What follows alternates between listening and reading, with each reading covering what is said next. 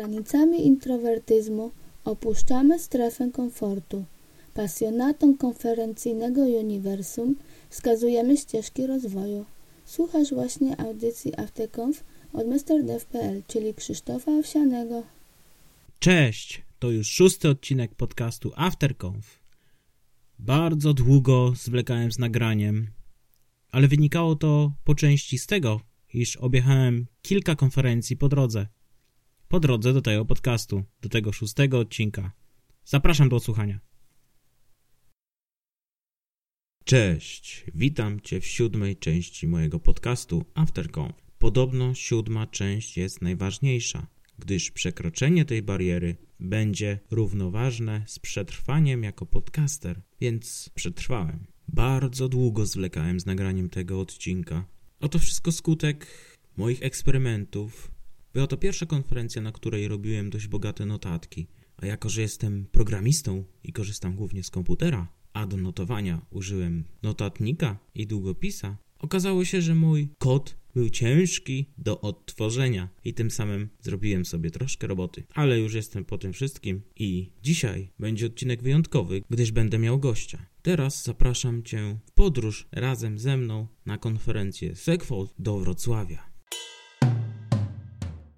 Segfold jest konferencją młodą, bo tak naprawdę odbyła się wcześniej tylko jedna taka konferencja w tym roku, w 2018, w Łodzi. Historia bardzo krótka, jednak rozwojowa. Już na jesieni będzie kolejna konferencja, powiedzmy z serii Segfolta o nazwie Cordamp w Krakowie, ale o tym porozmawiamy troszkę później. Konferencja odbyła się 24 września 2018 roku we Wrocławiu w hotelu Ibis Style, Plac Konstytucji 3 Maja 3. Do dyspozycji uczestnicy mieli dwie tury biletów. Pierwsza tura do 31 sierpnia 2018 roku na kwotę 349 zł i 59 groszy netto. Natomiast druga tura aż do konferencji była dostępna kwocie 447 zł i 15 groszy netto. Prezentacje na konferencji trwały 45 minut, natomiast pomiędzy poszczególnymi wystąpieniami było 15 minut takiej ludzkiej przerwy na przemieszczenie się, na porozmawianie, na networking. Było dwie ścieżki do wyboru, rozpoczęcie i zakończenie oczywiście we wspólnym gronie na jednej sali, przerwa obiadowa i ostatnia prezentacja była łączona. Było 11 prezentacji i co ciekawe, był zastosowany taki trik, że zakończenie było przed ostatnią prezentacją, tak żeby jak najwięcej ludzi było na zakończeniu. Ekipa, jaką przygotowała, wymyśliła, zbudowała, opracowała tą konferencję, składała się z czterech osób na czele z Jarosławem Pałką, następnie Justyna Bień, Jakub Marchwicki oraz Wiktor Sztajerowski. Wiktora zaprosiłem jako gościa do podcastu. Oprócz samej konferencji, przed konferencją był zorganizowany Before, niestety nie miałem możliwości na niego się udać. Na konferencji spotkałem kolegę Przemysława Gorczyńskiego z Warszawy. Zdarza mi się od czasu do czasu właśnie spotkać go na konferencji, a poznałem go na szkoleniu z testów jednostkowych. Oczywiście musieliśmy się spotkać z Jarosławem Pałką, a tego pana już znamy od kilku konferencji. W zasadzie poznaliśmy go na konferencji Greenfield Conf w Zielonej Górze. I nareszcie spotkałem Michała Bartyzela. Niestety, nie wiem, zapomniałem zabrać ze sobą książki, a tak miałbym podpis, autograf od autora Getting Things Programmed. Droga do efektywności. Ponownie dwie ścieżki, więc musieliśmy jedną wybrać. I na pierwszą prezentację udaliśmy się do Jana Pustelnika na Kary Howard praktyce. Na prezentacji mogliśmy zobaczyć podstawę informatyki z wykorzystaniem matematyki, paradoks kłamcy, jak od niego uciec, logikę wyłączonego środka, rachunek lambda, czyli jak myślą komputery, definicję podstawowych aksjomatów języków programowania, jak od strony matematycznej zbudowany jest język programowania, paradoks Kariego Haskella, prawo rachunku typów, dlaczego stosuje się w językach silne typowanie i że jest to tak naprawdę związane z wyrzucaniem błędów podczas kompilacji. I na sam koniec prezentacji dowiedzieliśmy się, a w zasadzie przedstawił bardzo interesującą tezę. Otóż, że program jest to dowód na coś, natomiast dowód związany jest z matematyką, tak? Czyli z dowodu wynika matematyka. Natomiast matematyka jest różna od patentów. czyli że nie można opatentować matematyki, tym samym nie można opatentować programów. Pierwszy raz uczestniczyłem w prezentacji dotyczącej właśnie takiej tematyki, no nigdy wcześniej nie spotkałem się z czymś takim. Jan wyjaśniał wiele różnych aspektów z wykorzystaniem właśnie wzorów matematycznych krok po kroku, jak do tego wszystkiego dochodziło, więc był bardzo interesujący. Kolejna prezentacja to była prezentacja Michała Bartyzela. Driven niczego naprawdę nie zmienił. Przedstawił on pewien wzór, jak stworzyć swój własny Driven. Otóż na początek musi być doświadczenie. Z doświadczenia wynika właśnie Driven, czyli framework mentalny. Następnie piszemy książkę. Jako przykład tutaj właśnie podał e, książkę Iwansa, Domain Driven Design, gdzie podczas pisania tej książki, to całe DDD, nie wszystko tak naprawdę znał. Następnie napisał drugą książkę, którą to potwierdził to wszystko, co zakładał w pierwszej. Czyli jednym słowem, Driven porusza pewne y, znane doświadczenia, rozwiązuje problemy i do stworzenia przepisów z Driven powinniśmy mieć już jakąś, jakieś doświadczenie, tak? Korzystał z takiej tezy, że doświadczony deweloper pisze książkę typu implementacja Driven. Doświadczony dev czyta i implementuje. Jeżeli mamy bagaż doświadczeń, to tak i tak dochodzimy do Driven, czyli do tego wzorca czy podejścia. A Driven jest to termin chwytliwy dla biznesu. Następnie odniósł się troszkę do Agile'a i do fragmentu manifestu, który jest zastosowany w złym kontekście. Oczywiście chodzi o kolorowy Agile, jest winowajcą, kolorowi coachowie tak naprawdę się nie znają. Celem Kanbana czy Scrama jest dostarczanie oprogramowania. Retrospektywa jest potrzebna, by podnieść jakość oprogramowania. I warto by było, żeby coachowie mieli doświadczenie techniczne. Usprawnia to zwinny Agile. To, o czym wspominałem, ten fragment manifestu odnosi się do tego, że oprogramowanie jest głównym celem naszej pracy jako programistów. Wspominał także coś na temat Scrum Masterów, że powinni umieć rozmawiać z programistami, a sam coach agile'owy powinien rozumieć technologię. Użył także bardzo fajnego, trafnego hasła. Dlaczego w firmach stosowane są różne tytuły, etykiety do stanowisk? Otóż na różny sposób można tłumaczyć swoje wynagrodzenie. Następna prezentacja to Andrzej Ludwikowski tematem event sourcing, co może później tak. Andrzej przedstawiał CQRS-a z event sourcingiem, kilka etapów ewolucji tego połączenia. Od wersji pierwszej, gdzie to była najprostsza wersja, po wersję 3.1.1, gdzie do dyspozycji już mieliśmy kolejki, już było to bardzo mocno rozbudowane, przebudowane, jakieś rozproszenie w poziomie domeny. Naprawdę zapraszam do obejrzenia tej prezentacji, jeżeli ktoś interesuje się CQRS-em i event sourcingiem. Warto zobaczyć, gdyż masa wiedzy zawarta jest właśnie w tej prezentacji. Oprócz tego lepiej wydzielić serwer niż skalować klaster. Mówił o tym, że Cassandra jest idealnym, idealną bazą danych do stosowania w event sourcingu, tym, że skalowanie jest trudne przez to, że występuje eventual consistence, a także przedstawiał problemy związane z samym zapisem eventów do bazy i dość dużo mówił o formatach właśnie formatach pochodnych JSONa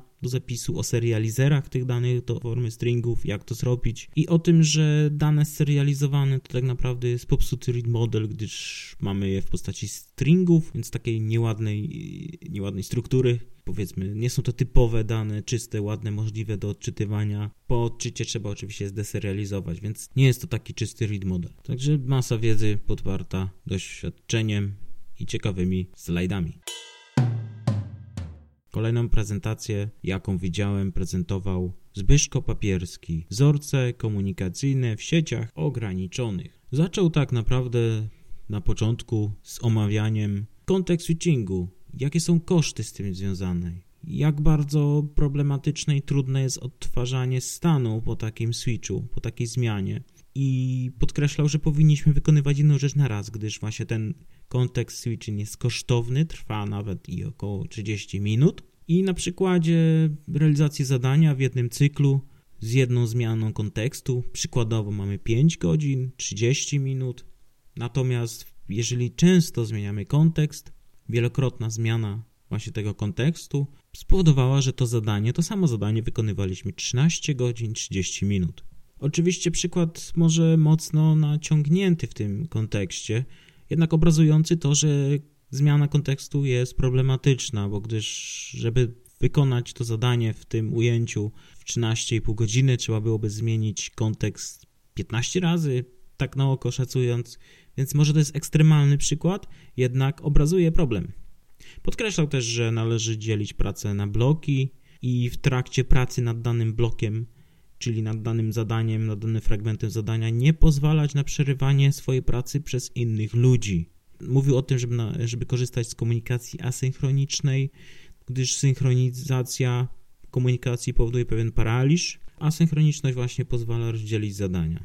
Kolejnym tematem, jaki omawiał, jest, są spotkania. Mówił o tym, że warto przygotować się przed takim spotkaniem, zapraszać tylko ludzi, którzy tak naprawdę powinni być, ludzi istotnych na te spotkania. Y, warto by było przygotować kosztorys takiego spotkania, żeby cyferkami zobrazować y, pewnym osobom, ile to tak naprawdę kosztuje. Pozbyć się rozpraszaczy typu telefony, laptopy i inne gadżety. No i oczywiście przygotować agendę. Agenda powinna być konkretna. Y, na spotkaniu powinna być kultura, a nie hamstwo. Spotkanie mogłoby się odbywać tutaj na stojąco, gdyż to też dodatkowo pobudza umysł, nie pozwala na przyciąganie tych spotkań. No i efektem spotkania musi być jakiś action plan, czyli podjęcie jakiejś decyzji, które wniosą jakieś skutki do naszej organizacji czy do tematu, którego poruszamy. Oczywiście spotkania nagrywamy i powinny trwać nie dłużej niż 15 minut. Co nieco powiedział o problemach właśnie komunikacyjnych, gdy zespoły się ze sobą nie komunikują i później występuje chociażby taki problem, że jeden z zespołu, bardzo istotna osoba idzie na chorobowe i pojawia się problem. Co dalej? Co z tym zrobić? Tutaj pomaga oczywiście stosowanie powiedzmy pair programming, tak żeby dzielić się wiedzą pomiędzy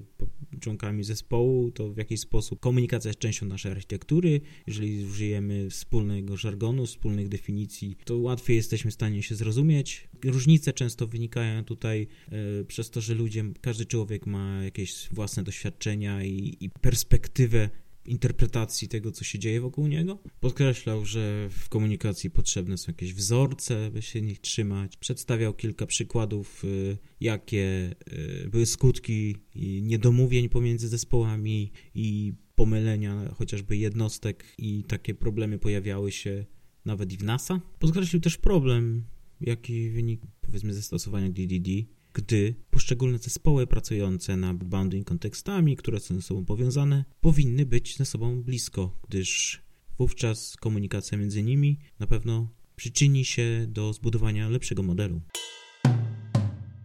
Przedostatnia prezentacja to Piotr Wyczesany, wykorzystanie podejścia Domain Driven Design w systemach legacy. Piotr mówił o tym, że nie lubimy bawić się domeną, że wolimy pisać setery i gatery. No, oczywiście jest to prostsze, ukazywał przykład budowania e, systemu. Zaczynamy od powiedzmy fundamentów i po kolei idziemy na sam szczyt i efektem finalnym jest ten szczyt, który to pokazujemy. Okazuje się, że nie to było wymagane. Mówił o tym, że w systemach legacy oczywiście możemy zastosować domain driven design, jednak potrzebujemy tutaj zmotywowanych ludzi do tego działania. Warto zastosować architekturę Pods Adapters i by wdrożyć taki domain driven design do projektu, to oczywiście musimy wydzielić pewien obszar z tego projektu, przykładowo, do banding kontekstu, y, wszelkie dostępy do bazy danych y, przy pomocy repozytoriów. Na wartości powinniśmy nałożyć jakieś wrapery, tak żeby to były value obiekty. I oczywiście repozytoria tutaj są w postaci interfejsu, są one implementowane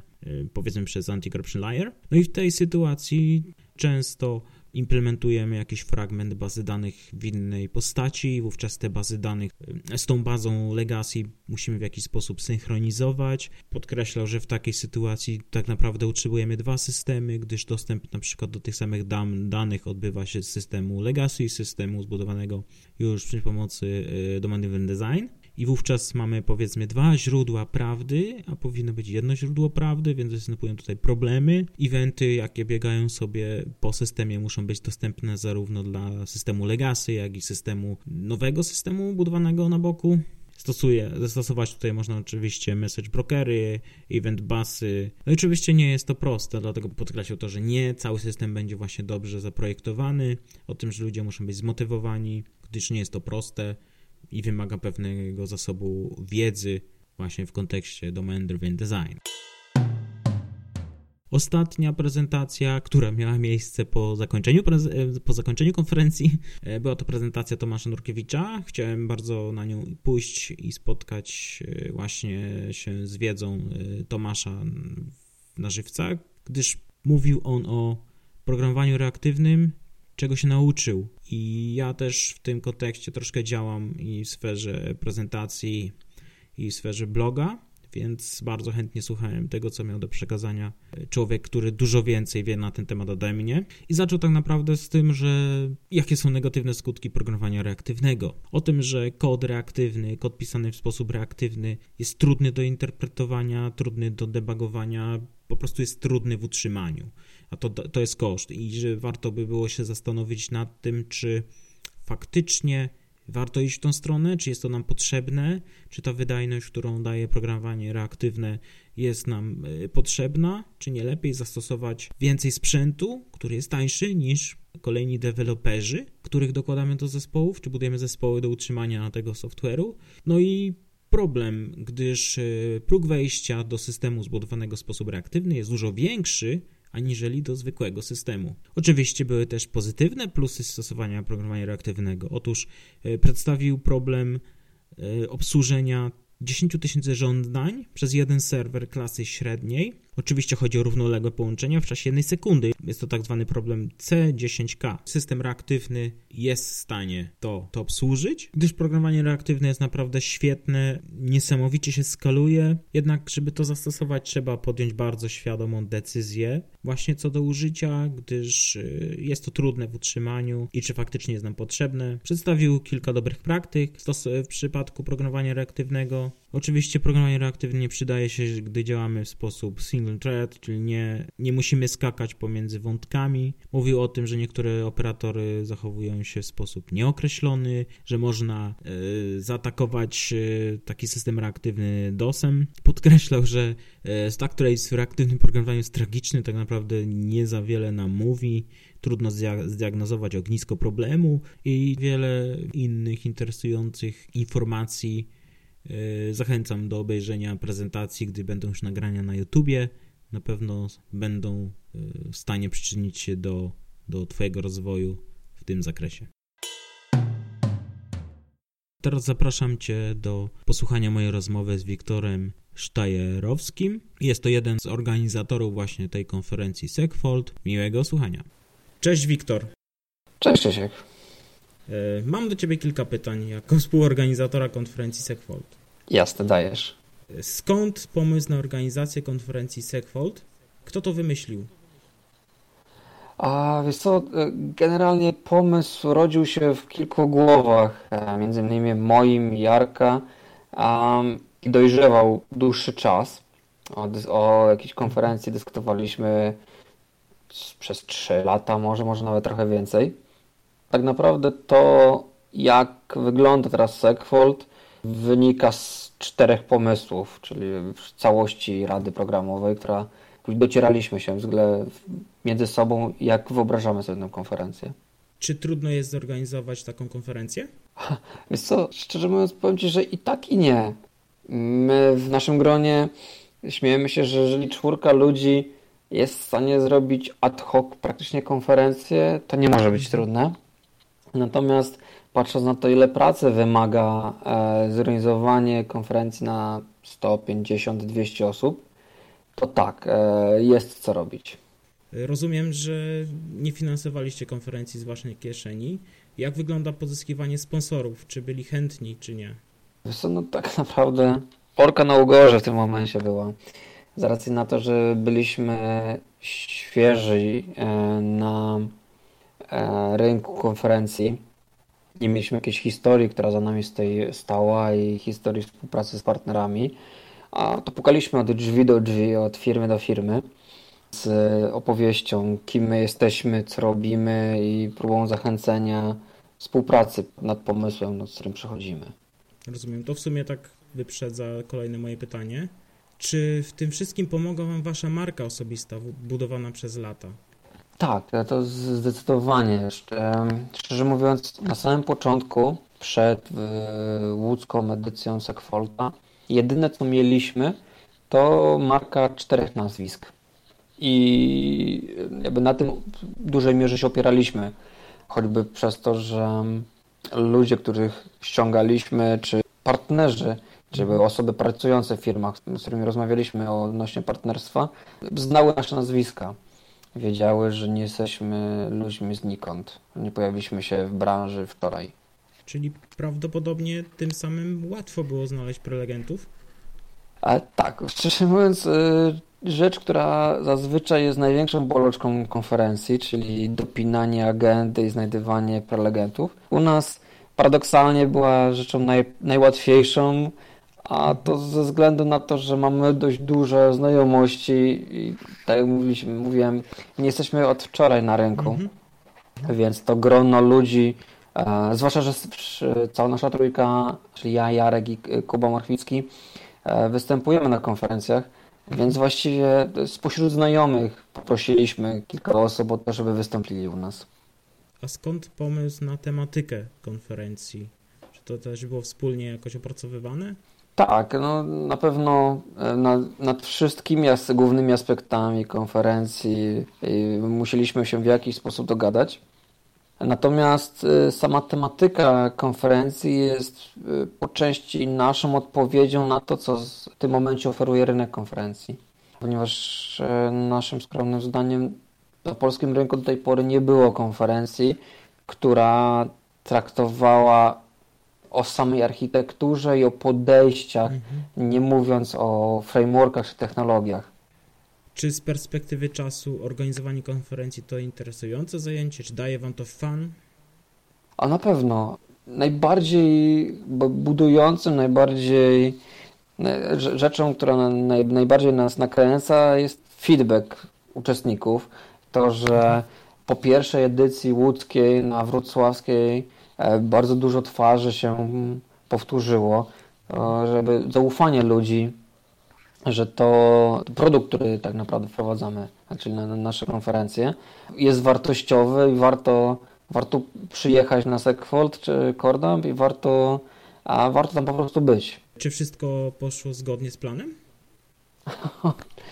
E, to powiem Ci, że raczej pytanie retoryczne to raczej nie, to tutaj nie, raczej nie jest kwestia, czy wszystko pójdzie zgodnie z planem, tylko jak dużo rzeczy się posypie. Jeżeli ktoś miał kiedyś styczność z jakimś zapleczem konferencyjnym, to wie, że na każdej konferencji pojawiają się problemy. Ktoś nie ma prądu, rzutnik pada i -hmm. bardzo duża grupa różnych dziwnych problemów. E, natomiast e, punkt tym, jak podchodzimy do, do rozwiązywania tych problemów i czy my się stresujemy tym w jakiś sposób, czy po prostu no, jakby zakładamy, że shit happens i trzeba jechać dalej. Tak, dokładnie. Co dalej w planach? Za rok ponownie Łódź i Wrocław? Czy Łódź na pewno. W tym momencie mamy już datę na 26 kwietnia, czyli wracamy do Łodzi. Wcześniej jeszcze pod koniec marca będzie pierwsza e, z serii, konferencja z serii Segfold University, czyli konferencja, która będzie czysto warsztatowa. Mhm. I na jesień planujemy pojawić się w Warszawie i wrócić do Krakowa, e, o ile oczywiście tegoroczny Kraków każe się sukcesem. A co do innych miast, zobaczymy. Tak naprawdę e, zostawiamy to w dalszym ciągu jako otwarty punkt organizujecie konferencję dwudniową w Krakowie, jak dobrze rozumiem, Kordam e, w tym roku. Co to takiego? Tak, Kordam e, to swojego rodzaju podsumowanie całego cyklu e, sekfoltów, ponieważ, no może tutaj właśnie nie, nie to powiedziałem, że sekfolty w naszej głowie są bardziej lokalnymi konferencjami, które są tylko i, mm -hmm. tylko i wyłącznie po polsku, kierowane w dużej mierze do lokalnych społeczności. Natomiast Cordamp, Cordamp to tak naprawdę dwie konferencje e, złączone e, ze sobą, ponieważ pierwszy dzień Cordampa to jest Community Day, czyli e, konferencja, na, której, na którą chcemy zaprosić jak najwięcej, jak najbardziej różnorodnych społeczności programistycznych i rozmawiać o problemach, które dotykają rubowców, javowców, javascriptowców, dotnetowców, phpowców i kogokolwiek można sobie wyobrazić. a jak te języki mają, jakby, jak te języki, technologie, czy jakby całe silosy obudowane wokół nich mają się do siebie. Natomiast drugi dzień to cztery, pane, cztery, cztery jakby segmenty, e, z których każdy składa się z dwóch prelekcji panelu. I to są głównie zaproszeni zagraniczni goście, e, którzy mają bardzo duże doświadczenie i raczej ciekawe doświadczenie. A może to, to jest słowo, które mhm. szukałem. Ponieważ zaprosiliśmy ludzi, którzy pracują nad narzędziami, które wykorzystują programiści, nad rozwojem języków, mhm. tego, którego często brakuje na, na, na konferencjach, zwłaszcza na polskim rynku, czyli wejścia troszeczkę głębiej. To będzie robił ten zrzut pamięci w Krakowie? Jakieś sławy IT? Nie, na, nie stawiamy na nazwiska, stawiamy na doświadczenie i na zawar, na content, który konkretne osoby potrafią według nas przedstawić. Do kogo jest kierowana ta nadchodząca konferencja Cordamp? Kto powinien tam się udać? Cordamp, tak jak i e, Segfold, e, kierowane są raczej do zaawansowanych e, programistów, ludzi, którzy mają już za sobą etap zachłyśnięcia się konkretną technologią, a z dużej, w dużej mierze to jest konferencja, na której sami chcielibyśmy się pojawić. To jest jeden jakby z największych, mm, największych plusów i rzecz, która jakby najbardziej cieszyła z dwóch poprzednich konferencji jest to, że bardzo dużo ludzi, którzy występują na co dzień jako prelegenci, przyjeżdżają do nas, żeby po prostu posłuchać, posiedzieć na, e, posiedzieć na prezentacjach.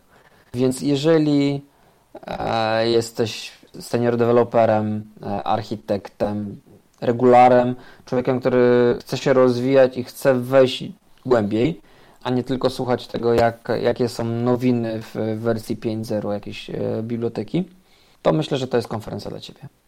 Zachęciłeś mnie tym, co mówisz. Czy planujecie coś ciekawego w Cordampie? Bo z tego, co pamiętam na Segfolcie, jakieś fajne, niespodziewane akcje były typu zakończenie przed ostatnią prezentacją. Generalnie naszym motem przewodnim jest płynięcie pod prąd i robienie bardzo dużej liczby rzeczy e, inaczej niż wszyscy. I inaczej będzie na Cordampie. Myślę, że mogę tutaj ujawić rąbka tajemnicy i powiedzieć, że jakby główną siłą, według nas przynajmniej, Cordampa będą interaktywne panele. Chcemy, aby w drugim dniu e, konferencji, zwłaszcza na panelach, które będą podsumowywały konkretne bloki, wciągnąć jak najwięcej uczestników. Tak, żeby mhm. nawet ci, którzy boją się zadawać pytania na, zazwyczaj na pod koniec prelekcji, mieli możliwość napisania jakiejś, jakiegoś pytania, które wyświetli się w jakiś sposób na ekranie, uczestnicy panelu będą mogli się do niego odnieść. Poza tym, czy coś ciekawego? Myślę, że sama tematyka, to, że będziemy chcieli rozmawiać o przyszłości języków, o tym, jakie miejsce ma SQL, y, dokąd dążą bazy danych, mhm. a z, z, drugiej strony, w jaki sposób będzie wyglądała praca programistów w nadchodzących latach. To myślę, że tematy, które mam nadzieję przynajmniej będą ściągać na naszą konferencję. Brzmi ciekawie. Dobrze, to myślę, że tyle. Dzięki za rozmowę. Dzięki wielkie i mam nadzieję do zobaczenia 26-27 listopada na Kordampie. Też tak myślę. Do zobaczenia. Trzymaj się, cześć. Cześć. Już na samym początku, gdy weszliśmy się zarejestrować na konferencję, otrzymaliśmy ciekawego gifta. Jednak ten gift nie był przeznaczony dla nas, tylko dla osób, które muszą zmierzyć się z naszą nieobecnością w domu, czyli naszych mam, żon, rodziców ogólnie rzecz biorąc. Więc ciekawy gift. Co do samej konferencji, no konferencja nie tuzinkowa, gdyż porusza tematykę bardzo, bardzo niszową często, niezwiązaną z konkretnymi może technologiami, bazującą na wiedzy ludzi y, z bogatym doświadczeniem, więc warto udać się i posłuchać wypad na tę konferencję był dla mnie bardzo e, wartościowy i zachęcam do uczestnictwa, gdyż e, rozszerza horyzonty, pozwala poznawać nowych, ciekawych e, ludzi, no i odkrywa, odkrywa przede wszystkim obszary wiedzy, o których wcześniej nie miałem pojęcia, nie zastanawiałem się nad nimi, nie przykładałem do nich wagi, a warto. Sama atmosfera na konferencji była bardzo luźna, bardzo przyjacielska, więc nie czułem się tam źle, czułem się tam dobrze i na pewno jeżeli będę miał możliwość, to ponownie odwiedzę Sekwolta. A ludzie, którzy rozpoznają Jarka Pałkę, widzieli jego prezentację, myślę, że są w stanie uwierzyć, że momentami było też śmiesznie i zabawnie, ale też z dużą wartością. Wartością dodaną w formie wiedzy. Zapraszam wszystkich do udania się na konferencję Coldamp w Krakowie 26 i 27 listopada 2018 roku. Mam dla Was rabat na poziomie 40% do skorzystania przy rejestracji na tą konferencję. Y, brzmi on Słucham AfterConf bez polskich znaków z użyciem Pascal Case, wszystko razem. Y, na pewno to dopiszę y, w komentarzach i na poście dotyczącym podcastu.